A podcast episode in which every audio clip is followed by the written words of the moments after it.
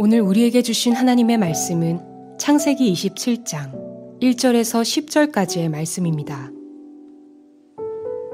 이삭이 나이가 많아 눈이 어두워 잘 보지 못하더니 맏아들 에서를 불러 이르되 내 아들아 하매 그가 이르되 내가 여기 있나이다 하니. 이삭이 이르되 내가 이제 늙어 어느 날 죽을는지 알지 못하니.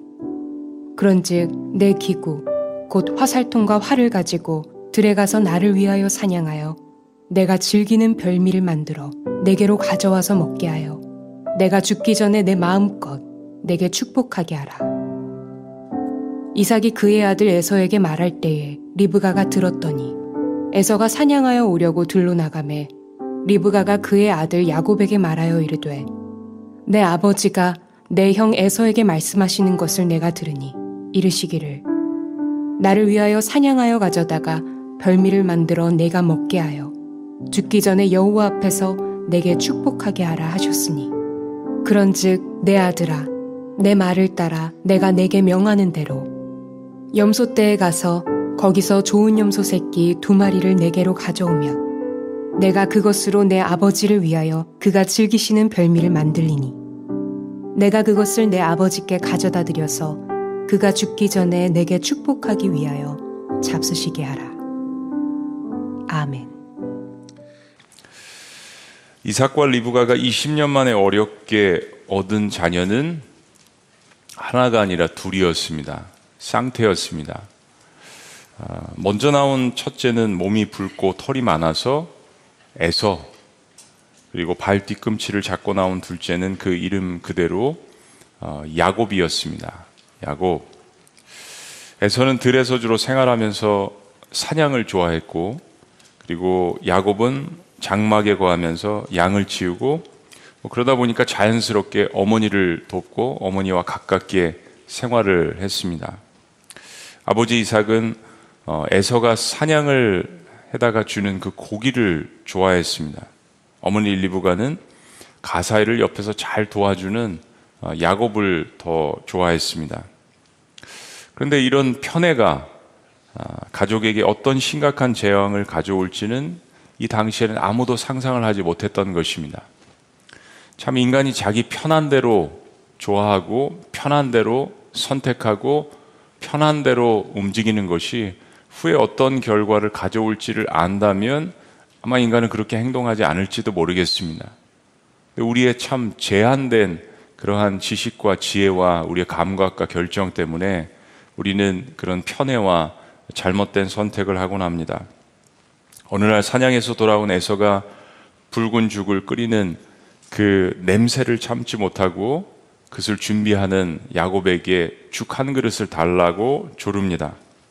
그런데 이런 에서의 급하고 즉흥적인 성품을 알고 있는 야곱이 미리 준비한 대로 장자권을 내어놓으면 그러면 내가 형에게 죽을 주겠다라고 거래를 합니다. 놀랍게도 에서는 아무렇지도 않게 자신의 장자권을 죽 한 그릇과 바꾸어 버립니다. 그리고 죽으로 배고픈 육신을 채우고 마치 아무 일도 없었다라는 듯이 그 자리를 벅차고 떠나가 버립니다. 형에게 죽 한 그릇조차 아, 그냥 이렇게 줄 수 있지만 그걸 가지고 거래하면서 장자권을 탐낸 비열한 동생 야곱 그리고 할아버지 아브라함 그리고 자기 아버지 이삭의 로부터 주어지는 그 하나님의 축복권을 어떻게 죽 한 그릇보다 못하게 여기는 이 에서 참 멍청한 에서죠. 에서와 야곱 사이에 벌어진 이 어린아이들이 하는 장난 같은 장자권 팔기 놀이는 뭐 오징어 게임 같은 그런 것처럼 단순하게 끝나지 않습니다. 역사의 대대의 회자가 되고 오늘 우리가 성경으로 또한 보고 있습니다. 어제 창세기 26장 마지막에 두 구절을 저희들이 보지 않았는데 이렇게 우리에게 여운을 남깁니다. 34절 에서가 40세에 해쪽 속 부에리의 딸 유딕과 해쪽 속 엘론의 딸 마스밭을 아내로 맞이하였더니 35절 다 같이요 시작 그들이 이삭과 리브가의 마음에 근심이 되었더라. 이건 문학적인 작품으로 이야기하면 하나의 복선이고 암시입니다. 다음에 일들이 어떻게 펼쳐질지를 이야기하는 거죠. 에서는 하나님을 믿는 신앙이 있는 여인을 택하지 않고 가나안 여인 중에서 자기 마음에 좋은 대로 여인을 택했습니다. 이 말씀은 에서의 평상시의 삶이 부모에게 순종을 한다거나 아버지 이삭의 신앙을 온전히 따르지 않았다라는 것을 분명하게 성경이 가르쳐 주고 있는 것입니다. 이면에 있어서 에서의 행동은 이삭과 리브가 두 부모에게 모두 마음의 근심거리가 되었습니다. 이걸 사실 이삭도 잘 알고 있었던 거예요. 비록 사냥해서 잡아다 주는 그 고기를 좋아했고 에서의 어떤 건장한 모습, 남자다운 모습 이런 것들을 이삭이 좋아했습니다. 왜냐하면 이삭에게는 그런 것들이 없었거든요. 어떻게 보면은 이런 것들은 리브가에서 올 수도 있었던 것입니다. 자기와 좀 다른 자기가 부족한 면들을 갖고 있는 이 에서를 이삭은 더 좋아했습니다. 그런데 신앙적인 것은 아니었죠. 이제 곧 일어날 엄청난 사건과 지금 창세기 26장의 마지막에 이 복서는 결코 무관하지 않습니다. 이삭은 이제 나이 들어서 급격히 노쇠하고 특별히 눈이 거의 보이지 않았던 것 같습니다. 이삭은 이제 살 날이 얼마 남지 않았다고 생각을 하고 그래서 이제 족장으로서 그 장자권, 그 축복권을 물려줘야겠다라고 생각을 합니다. 아버지 아브라함으로부터 받은 이 축복권은 곧 하나님으로부터 온 것임을 너무나도 잘 알고 있는 이삭이기 때문에 이제 이 가문의 아, 이 신앙을 대를 잇는 이 중대한 일을 실행하기 위해서 에서를 부릅니다. 이삭은 에서에게 이제 자신이 언제 죽을지 모르니까 화살통과 화살을 가지고 들에 나가서 사냥을 하고 평소 어, 이삭이 즐기던 맛있는 요리를 해오면 내가 마음껏 너를 축복하겠다라고 이야기를 합니다. 근데 이 이야기를 옆에서 엿듣고 있었던 사람이 있었습니다. 바로 안주인인 리브가예요. 그리고 리브가가 이 일을 바로 달려가서 야곱에게 이야기를 합니다.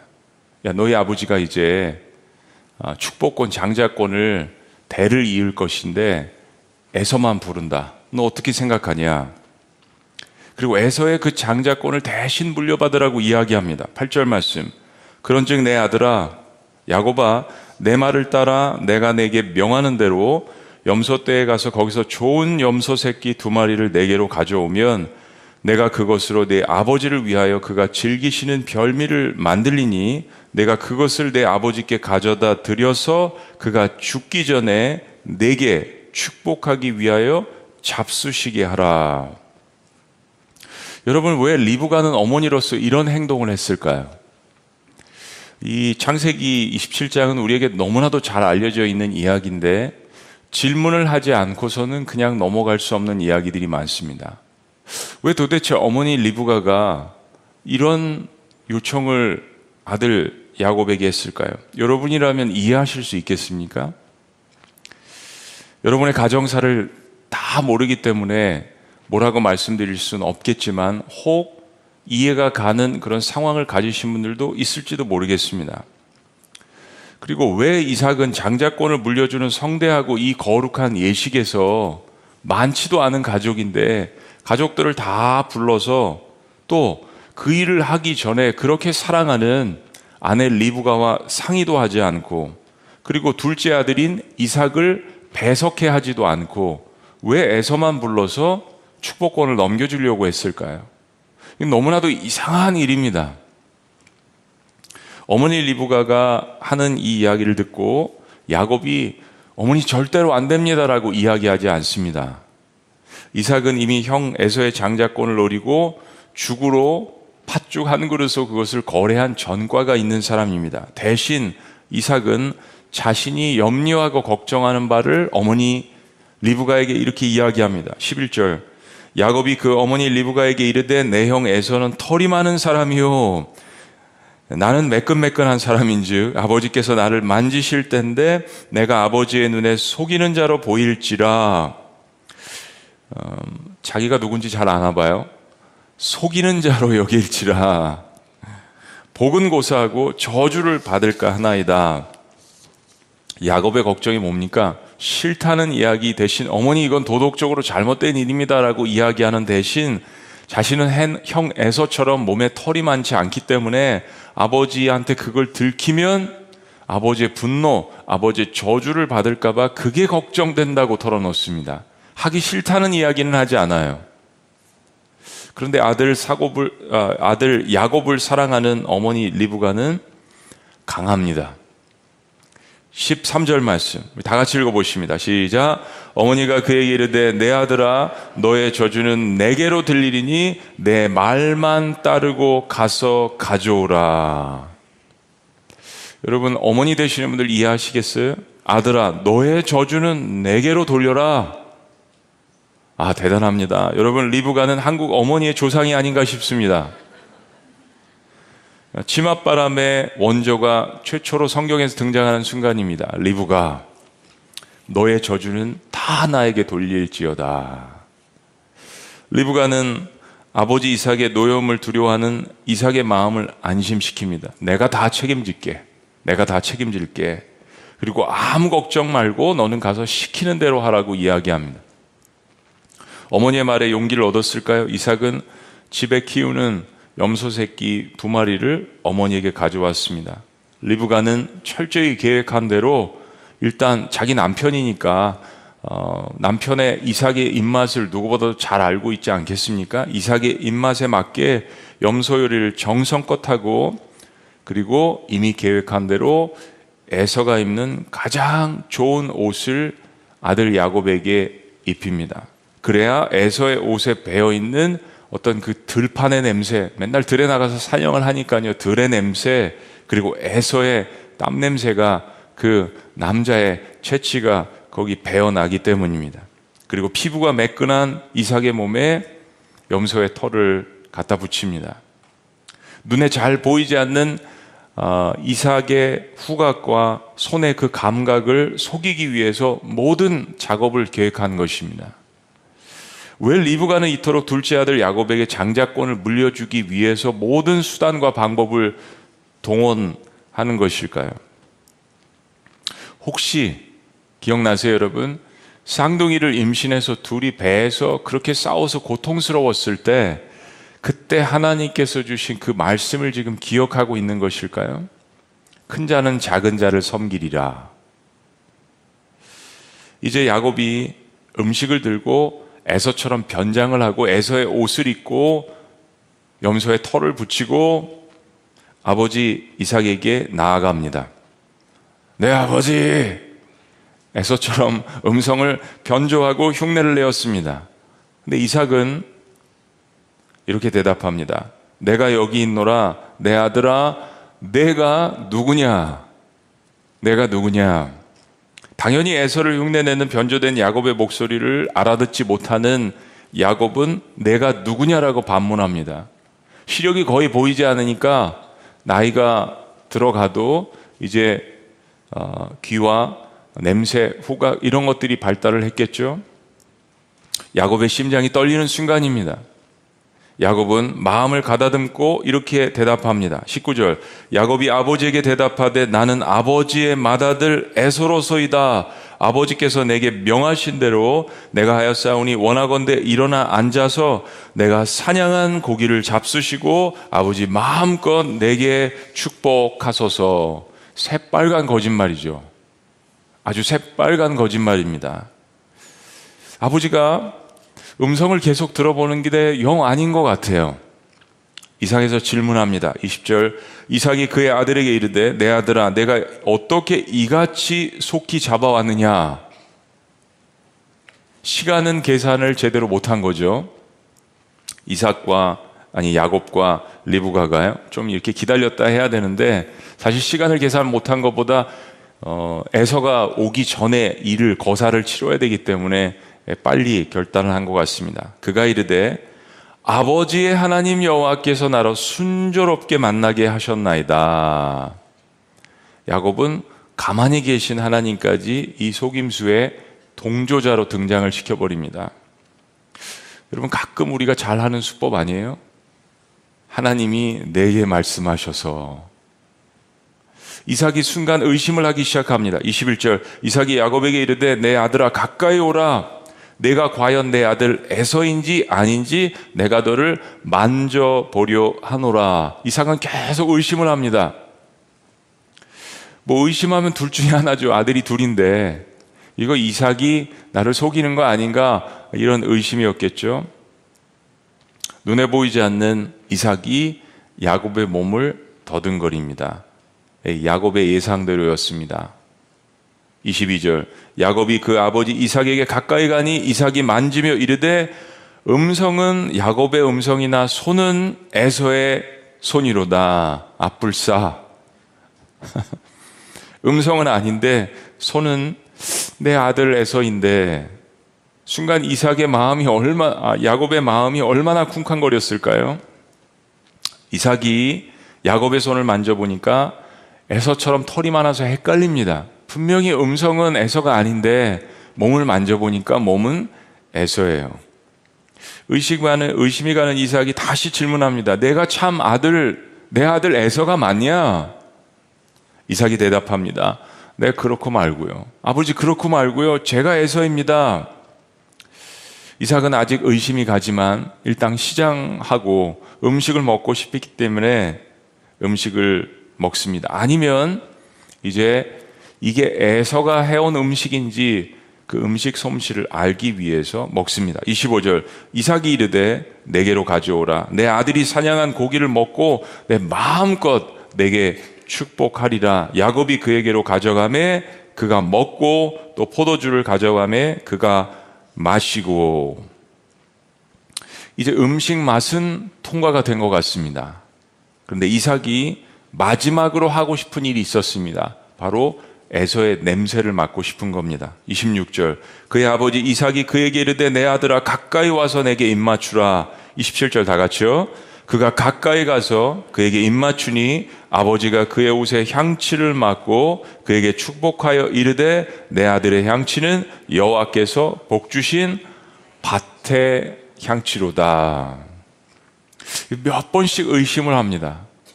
의심을 하면 에서가 아니면 이건 이사 야곱이 꾸민 일이라는 것을 이삭이 계속 생각을 했던 것 같아요.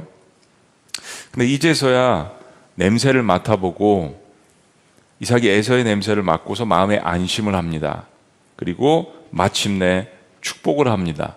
이런 축복이에요. 28절. 하나님은 하늘의 이슬과 당시 그 지역이 어, 광야 지역, 사막 지역, 중동 지역이기 때문에 하늘에 있을 비, 촉촉한 단비, 물기가 있어야 어, 축복이 축복이 임하는 거죠. 하늘의 이슬과 땅의 기름짐이며 풍성한 곡식과 포도주를 내게 주시기를 원하노라. 29절은 이렇게 이야기합니다. 만민이 너를 섬기고 열국이 내게 굴복하리니 내가 형제들의 주가 되고 내 어머니의 아들들이 내게 굴복하며 너를 저주하는 자는 저주를 받고 너를 축복하는 자는 복을 받기를 원하노라. 여러분 이 말씀을 잘 읽어보시고 우리가 야곱의 이야기를 계속 볼 것인데 이것대로 야곱의 인생이 가지 않습니다. 내 어머니의 형제들이 내게 굴복하며 야곱은 상당히 많은 어려움을 당하죠. 리브가의 형제인 라반에게 근데 이 축복이 한 가지가 이상합니다. 우리가 그 말씀을 내일 볼 것인데 뭔가가 빠져 있습니다. 바로 아브라함의 하나님이라는 단어, 아브라함의 하나님의 축복이라는 단어가 빠져 있습니다. 이건 성경에서 계속 등장하는 단어예요. 자, 어쨌든 야곱의 인생은 앞으로 이 이삭의 축복처럼 평탄하지는 않습니다. 속이고 받은 축복이 제대로 될 리가 없죠. 이삭은 축복을 마치고 야곱은 자리를 황급히 떠납니다. 그리고 이제서야 에서는 사냥해서 돌아옵니다. 그리고 정성껏 음식을 만들어서 아버지 이삭에게 가져가서 맛있게 드리고 마음껏 자신을 축복해 달라라고 이야기합니다. 에서로서도 이게 얼마나 기쁜 순간이었겠습니까? 그런데 아버지 이삭이 깜짝 놀라서 이렇게 질문합니다. 32절 다 같이 시작 그의 아버지 이삭이 그에게 이르되 너는 누구냐 그가 대답하되 나는 아버지의 아들 곧 아버지의 맏아들 에서로소이다 이삭이 둘째 아들 야곱에게 속은 것을 비로소 깨닫습니다. 그리고 에서에게 이렇게 이야기합니다. 33절 이삭이 힘이 크게 떨며 이르되 너무 당황했습니다. 심히 크게 떨며 이르되 그러면 사냥한 고기를 내게 가져온 자가 누구냐? 내가 오기 전에 내가 다 먹고 그를 위하여 축복하였은즉 그가 반드시 복을 받을 것이니라. 이삭이 이 상황을 설명하고 그 축복은 다시는 되돌릴 수 없는 일이라고 이야기를 합니다. 그러니까 장자의 축복권이라는 것이 얼마나 심각한지를 이야기하는 거예요. 에서가 격하게 반응합니다. 34절 에서가 그의 아버지의 말을 듣고 소리내어 울며 통곡을 합니다. 아버지에게 이르되 내 아버지여 내게 축복하소서 내게도 그리하소서 에서가 크게 울며 대성통곡을 합니다. 너무 분한 거죠. 자, 여기서 여러분 한번 냉정히 이 에서의 반응을 한번 생각해 보세요. 이거 깊이 생각해 보시면 한 두 번, 세 번만 생각해 보시면 이거 웃긴 겁니다. 왜냐하면 에서는 장자권에 대해서 겨우 붉은 팥죽 한 그릇에 바꿀 정도로 그 권한과 축복을 아주 만홀히 여긴 사람입니다. 에서도 그런 전과가 있는 사람이에요. 물론 에서의 이 분한 심정은 우리가 충분히 이해합니다. 이런 일을 인생 가운데서 우리도 당하기 때문입니다. 그런데 평상시에 정말로 에서가 장자됨 첫째였던 권위, 축복권, 그것을 정말 물려받는 것처럼 그것이 하나님께로부터 온다라는 것, 아버지 이삭처럼 저런 축복권을 하나님께로 받아서 나도 다른 사람들을 축복해야지, 나도 내 동생을, 나도 다른 사람들을, 이웃을 나도 할아버지 아브라함처럼 열방을 축복해야지 과연 이런 마음으로 정말로 그 축복을 받으려고 했을까요? 아니면 세상에서 이방인들이 이야기하는 것처럼 그런 물질적인 축복, 그냥 기복적인 신앙, 그런 축복을 생각하면서 지금 아버지 이삭에게 나아갔던 것일까요? 우리는 후자에 있음을 어, 에서의 이야기를 통해서 이미 보았습니다. 팥죽 한 그릇에 장자권을 만홀히 여긴 그 에서의 상황을 우리는 보았습니다. 성경의 원어의 표현은 불순종적으로 불경건하게라는 말을 에서가 장자권을 만홀히 여겼다는 뜻에 쓰여졌습니다. 후대에 쓰여진 시브리서 12장 우리가 어제 보았던 이 말씀을 이어가서 봅니다. 12장 16절 현대인의 성경으로 보면 또 음란한 사람이나 이렇게 비유를 했습니다. 또 음란한 사람이나 한 그릇의 음식 때문에 마다들의 특권을 팔아버린 에서와 같은 불신앙의 사람이 생기지 않도록 하십시오. 히브리서 11장에서 믿음의 영웅들에서 쭉 이야기한 다음에 히브리서 12장에서 징계에 대한 이야기들을 하다가 이런 불경건한 사람, 이런 비도덕적인 사람, 이런 이방인과 같은 그런 마음을 가진 사람의 예를 들면서 그 예가 성경에서 하필이면 에서로 등장을 합니다. 그리고 17절 이렇게 경고합니다. 다 같이요. 시작. 여러분이 알다시피 에서는 그 후에 아버지의 축복을 받으려고 눈물을 흘리면서 구하였으나 거절당하였으며 회개할 기회를 얻지 못했습니다. 히브리서에서도 이야기하지만 에서는 이 상황에서 자신의 잘못을 돌아보지 않고 그 모든 원인을 오로지 자신을 속인 동생 야곱에게만 쏟아붓습니다. 36절 에서가 이르되 그의 이름을 야곱이라 함이 합당하지 아니하니까 이건 언어 유입니다. 그가 나를 속임이 이것이 두 번째이니다. 전에는 나의 장자의 명분을 빼앗고 이제는 내 복을 빼앗았나이다. 또 이르되 아버지께서 나를 위하여 빌복을 남기지 아니하셨나이까. 여러분 에서의 이야기에서 뭘 발견할 수 있죠?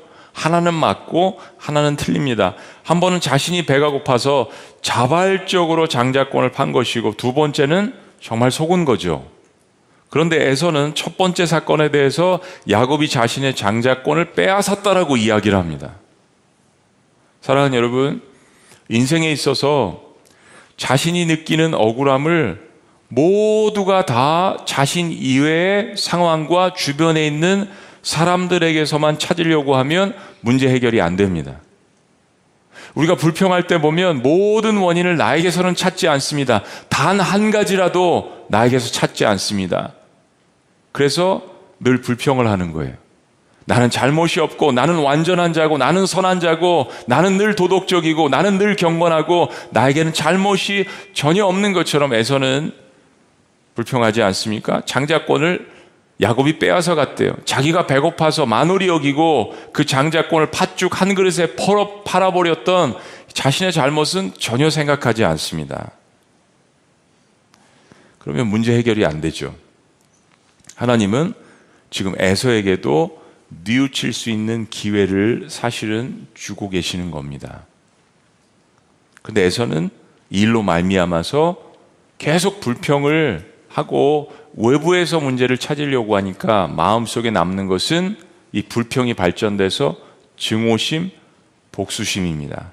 야곱을 죽이기로 결심합니다. 41절 그의 아버지가 야곱에게 축복한 그 축복으로 말미암아 에서가 야곱을 미워하여 심중에 이르기를 아버지를 곡할 때가 가까웠은즉 내가 내 아우 야곱을 죽이리라 하였더니 사태가 너무나도 심각해졌습니다. 사태가 이 지경이 되는 것을 보고 리브가는 야곱을 피난시키기로 작정을 합니다. 바로 자신의 오랍이 라반이 사는 하란으로 떠나게 합니다. 나중에 보면 정확히 이야기한 바단 아람이죠. 그리고 잠시 거기에 머물러서 와 그러면 에서가 나중에 화가 누그러지면 그때 내가 부를게 라고 위로를 합니다. 근데 리브가는 말씀을 보니까 어찌 하루에 너희 둘을 이루랴 라고 사건의 심각성을 고백을 합니다. 근데 여러분, 이 일 이후에 야곱은 어머니 리브가가 죽을 때까지 둘은 서로 보지 못합니다. 잠시 피난 간다는 그 길이 무려 20년의 생활이었습니다. 아내와 둘째 아들이 자신을 속이는 것을 몰랐던 이삭, 아들은 둘째 치고 사랑하는 아내에게 배신당한 이삭의 마음은 어땠을까요? 그렇게 사랑하는 사이였잖아요. 이제 앞으로 평생 복수심으로 살아가야 할 에서의 삶은 또 어떻습니까? 그리고 라반에게 또 속고 또 속고 당하고 살아갈 야곱의 삶은 또 어때요? 사실 도망자로서의 삶을 살아가는 거잖아요. 이 사건은 결국 집안에 있는 모든 평화를 다 깨뜨려 버렸습니다. 여러분, 누가 이 사건에 책임이 있을까요? 잘 생각해 보시면 어느 한 사람이 아닙니다. 모두가 다 책임이 있습니다. 이삭과 리브가의 편에는 에서와 야곱을 갈라놓았습니다. 일단 첫 번째는 부모의 책임이었어요. 야곱은 형의 장자권을 탐내고 늘 기회만 누렸습니다. 에서는 그 장자권이 얼마나 중요한지를 망각했습니다. 리브가는 남편을 속였습니다. 이삭은 자신의 속마음을 아내와 상의하지 않았습니다. 믿음의 가문이 하루아침에 콩가루가 돼버린 거예요. 여러분, 인간이 사탄에게 마음을 내어주면 이렇게 한순간에, 순식간에 아수라장이 될 수 있습니다. 근데 여러분 잘 기억하세요. 사탄은 이 작업을 아주 오랫동안 걸쳐서 했을 것입니다. 그리고 모든 가족들은 계속 빌미를 사탄에게 제공을 한 거죠. 자, 그러면 누가 이 사건을 풀어가야 할까요? 이런 경우에 사건을 풀어가는 사람은 자신도 억울한 면이 있지만 다 억울한 사람들이에요, 지금. 근데 자신의 잘못을 가장 먼저 깨닫는 사람이 이 사건을 풀어갑니다. 그리고 하나님은 그 사람을 화해의 중재자로 사용하십니다. 우리는 후에 어떻게 이 사건이 진행될 것인지를 이제 보게 될 것입니다. 네, 지금 무엇보다 이 가문에 이 집안에 아브라함의 하나님, 하나님께서 이 사건을 주목하고 계십니다. 자, 이제 이 사건의 핵심으로 앞으로 창세기 이야기의 주인공이 될 야곱으로 넘어가 봅니다.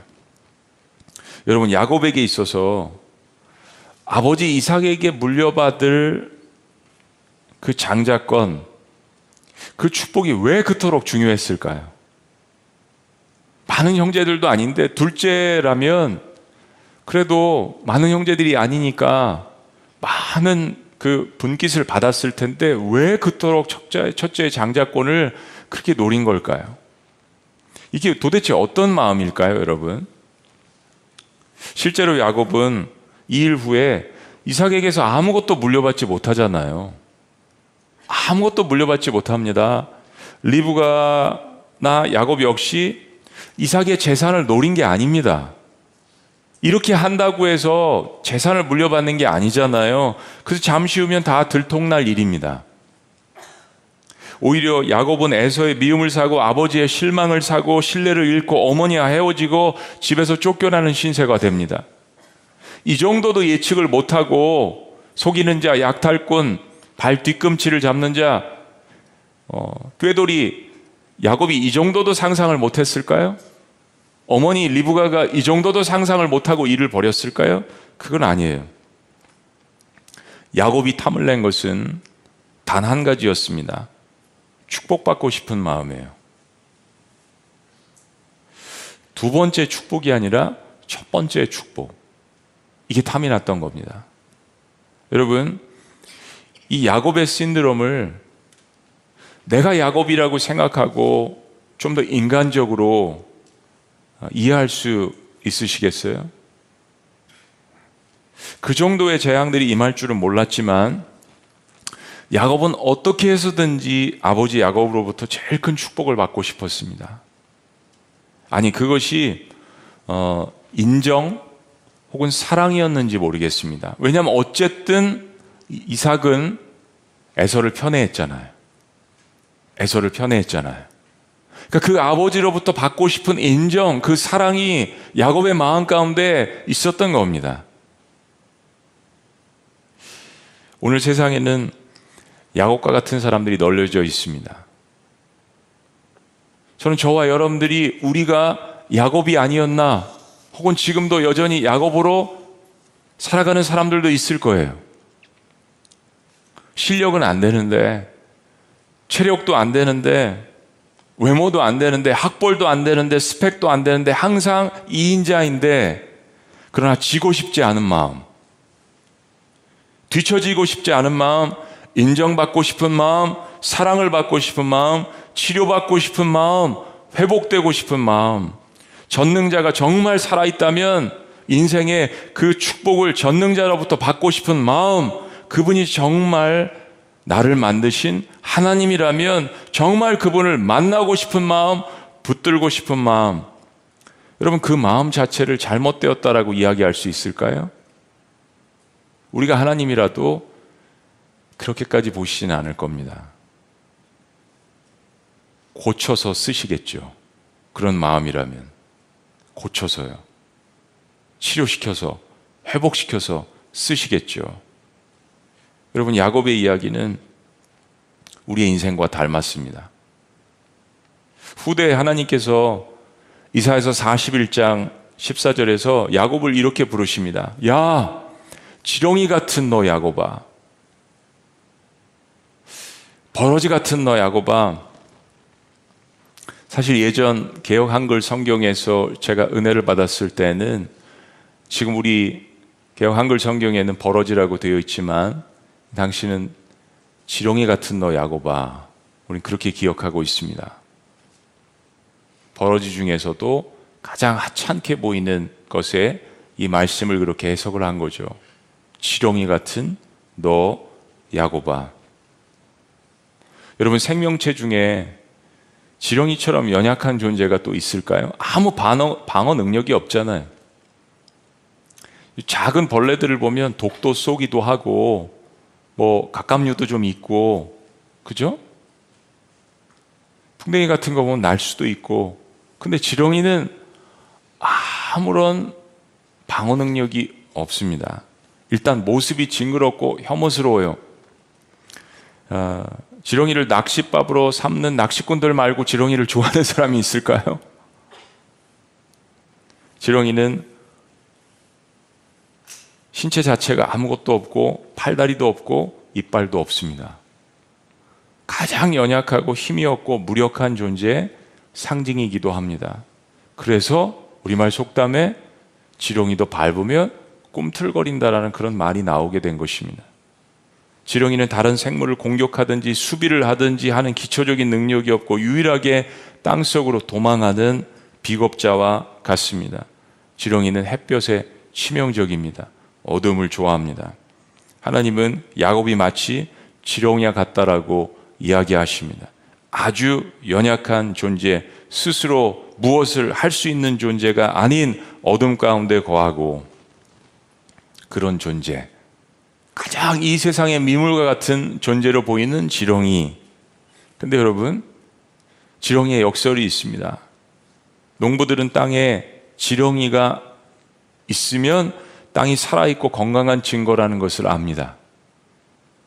그 연약한 지렁이가 땅에 10cm, 20cm, 30cm 땅을 파고 들어가서 흙을 먹고 토해내는 그 작업을 통해서 땅이 다시 살아나고 산성화를 막고 다시 건강하게 한다는 것을 과학자들이 밝혀낸 사실이잖아요. 내가 아무리 지렁이와 같은 존재라고 느낄지라도 지렁이가 토지에, 땅에 꼭 필요한 생물이듯이 나는 이 땅에서 하나님께 꼭 필요한 소중한 존재라는 사실 하나님께서 이 땅을 지으시고 경작하시는 농부이시기 때문입니다.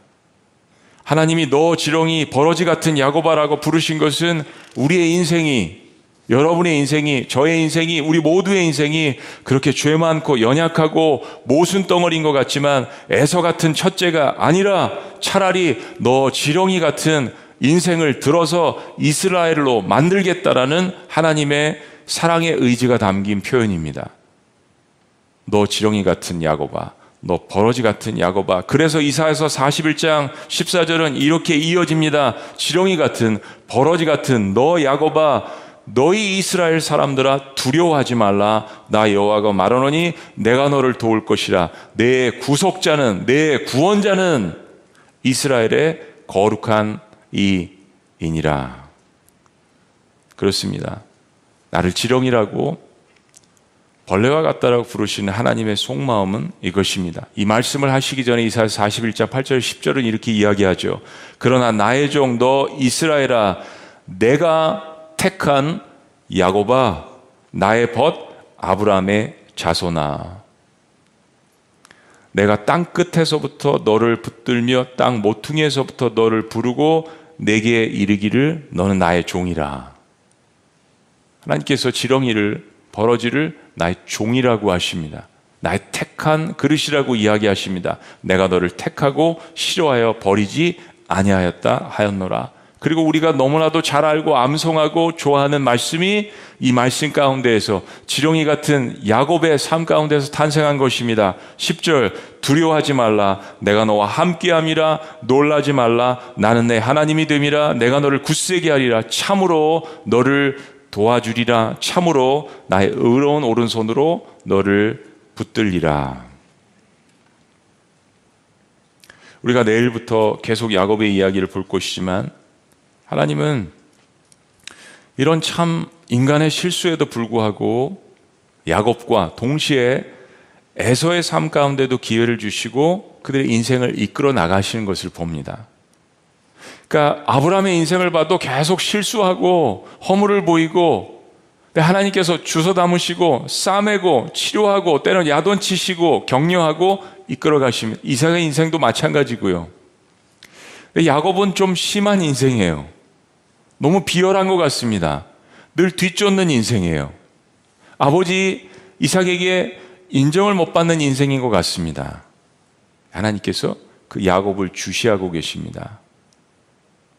그리고 결국 누가 이스라엘이 될 것인지 우리는 곧 배우게 됩니다. 에서와 야곱의 인생에 대해서 하나님께서 어떻게 간섭하시는지를 보시게 될 겁니다. 여러분, 하나님이 주신 두 번째 기회를 통해서 자기 자신을 발견하는 것은 인간의 몫입니다. 인생은 내가 원하는 대로 되는 것이 아니라 하나님께서 이끄시는 대로 되는 것입니다. 그런데 우리가 로봇처럼 조종받는 것이 아니라 인생에 있어서 하나님의 간섭하심을 어떻게 믿음으로 받아들이냐 하는 것이 중요한 것입니다. 지론이 같은 야곱이 하나님을 경험하면서 이스라엘이 되어가고 있습니다. 그러나 능숙한 사냥꾼이고 건강한 에서는 아버지 이삭의 사랑을 독차지한 에서는 칼과 자신의 힘을 의지하는 자가 되어가고 있었습니다. 여러분의 장자권, 자녀됨을 무시하고 만홀히 여기는 자가 아니라면 내가 애서라고 생각하지 않으신다면 내가 지렁이와 같은 버러지와 같은 야곱이라고 생각하신다면 오늘 여러분은 하나님을 붙드셔야 하실 것입니다. 그리고 오늘 하나님의 음성을 들으셔야 합니다.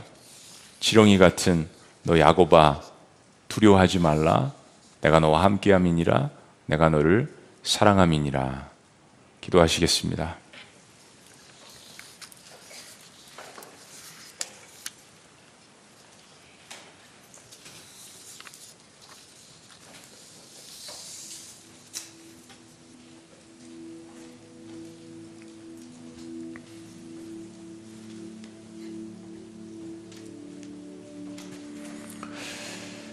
그렇습니다.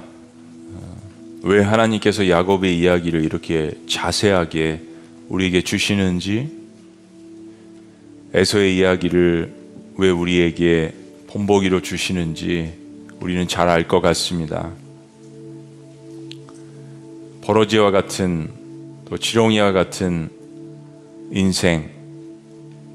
인생이라고 생각하는 분들이 있다면 오늘이야말로 그 버러지 야곱의 하나님이 나의 하나님이 되실 것을 주님 앞에 간구하는 시간입니다. 아브라함을 들어서 이스라엘을 만드신 것이 아니라 성품 좋은 이삭을 들어서 이스라엘을 만드신 것이 아니라 비열한 인간 이삭을 들어서 야곱을 들어서 이스라엘을 만들어 가시는 그 하나님의 은혜를 우리가 어떻게 다 이해할 수 있겠습니까?